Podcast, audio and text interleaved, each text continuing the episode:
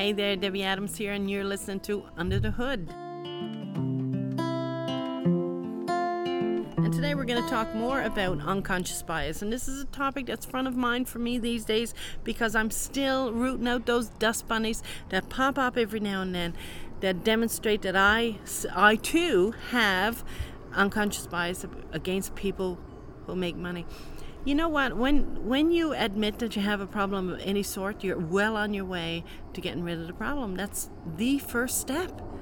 To say it out loud, I have that issue. So unconscious bias against people who make money. If you have it, it can kill your business absolutely kill your business.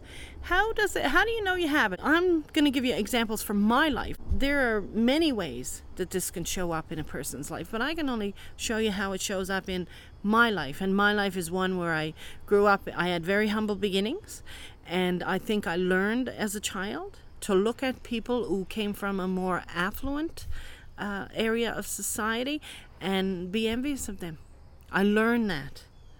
And so I had this bias against people who made money and it impacted my business. Here's how it impacted my business. Those people who had already who had already enjoyed success, those people who already were in a place in their business where they had learned some very tough lessons were the very people that I needed to connect with in order to get to the next stage and the next level in my business.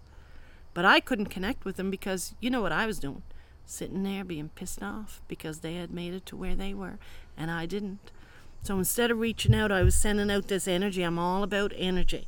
I was sending out this energy like I don't like you. So here I was at this place in my business where I definitely needed guidance. I needed somebody to I I didn't have anybody around me in my network of people that had been further than I was. So here I was needing information from people who had made it further than I did, but what was stopping me? I was envious of them. So I couldn't include them in my circle of love and care, and there was no way I could ask them. But I'm all about doing the tough stuff. So I had a look, you know, I had a long, hard talk with myself and said, "You know where this is coming from, Debbie. You don't even know these people and you're making judgment about them. You're making assumptions about these people based on centuries old conditioning that you had in your family of origin. And what you need to do is get over it. Do you know what I did? Is I actually had this conversation with the people that were helping me. I actually had this conversation and said, you know what?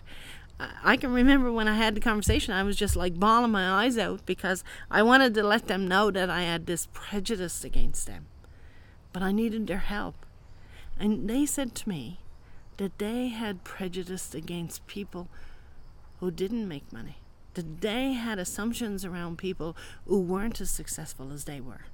So we're all raised to have assumptions about each other, and what a great place to be when we can actually sit down and talk about these assumptions and get to you know scrape scrape away all of those layers of conditioning and talk about who it is that we really are. And here's what i found out that people who are affluent people who came from families where they have much more privilege than i did are not bad people.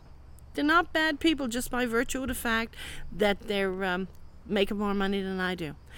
You have pricks who come from the wrong side of the tracks. You have pricks who come from the right side of the tracks. And that is just the way that life is